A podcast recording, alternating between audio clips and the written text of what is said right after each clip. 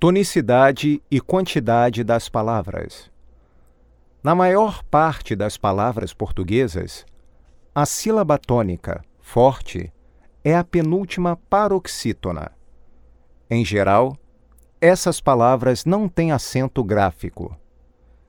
Exemplos: mesa, janela, tapete, apartamento, estrangeiro, amigo, inteligente, contente, problema, garagem, cafezinho, domingo.